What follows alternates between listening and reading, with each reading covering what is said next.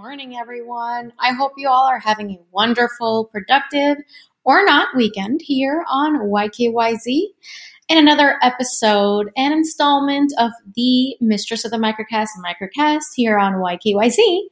I, Elvira, am bringing you another topic of debate.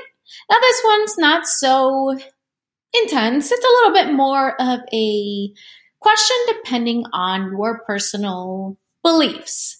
Now, since we like to keep things creepy and horrific around here, figured I'd ask another titillating, tantalizing question regarding the monsters, slashers, killers, Freddy Kruegers, Jasons, and Chuckies of our ed- era, generation, the 70s, 80s, 90s, pretty much the time when the slasher films really took off.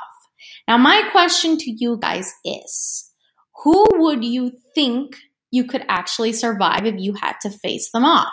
Now, what I'm asking is, what would you guys prefer? Would you prefer to face off against Freddy Krueger in your dreams? Do you think you can take on the Nightmare on Elm Street killer?